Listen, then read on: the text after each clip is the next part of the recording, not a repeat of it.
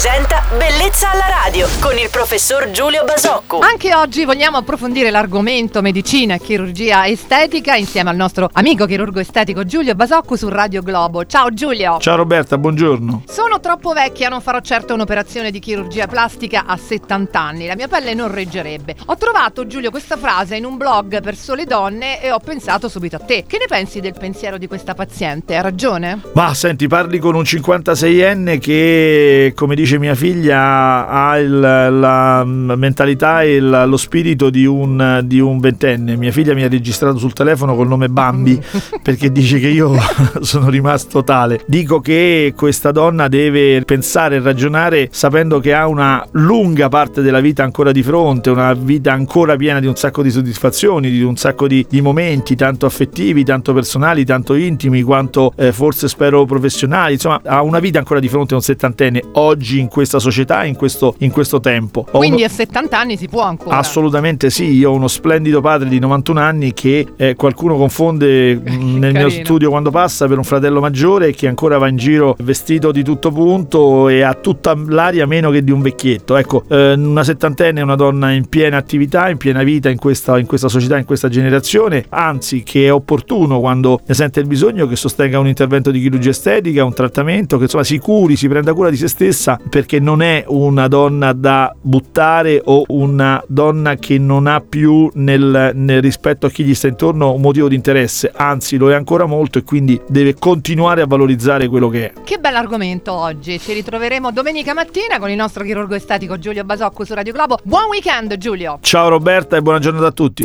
Bellezza alla radio!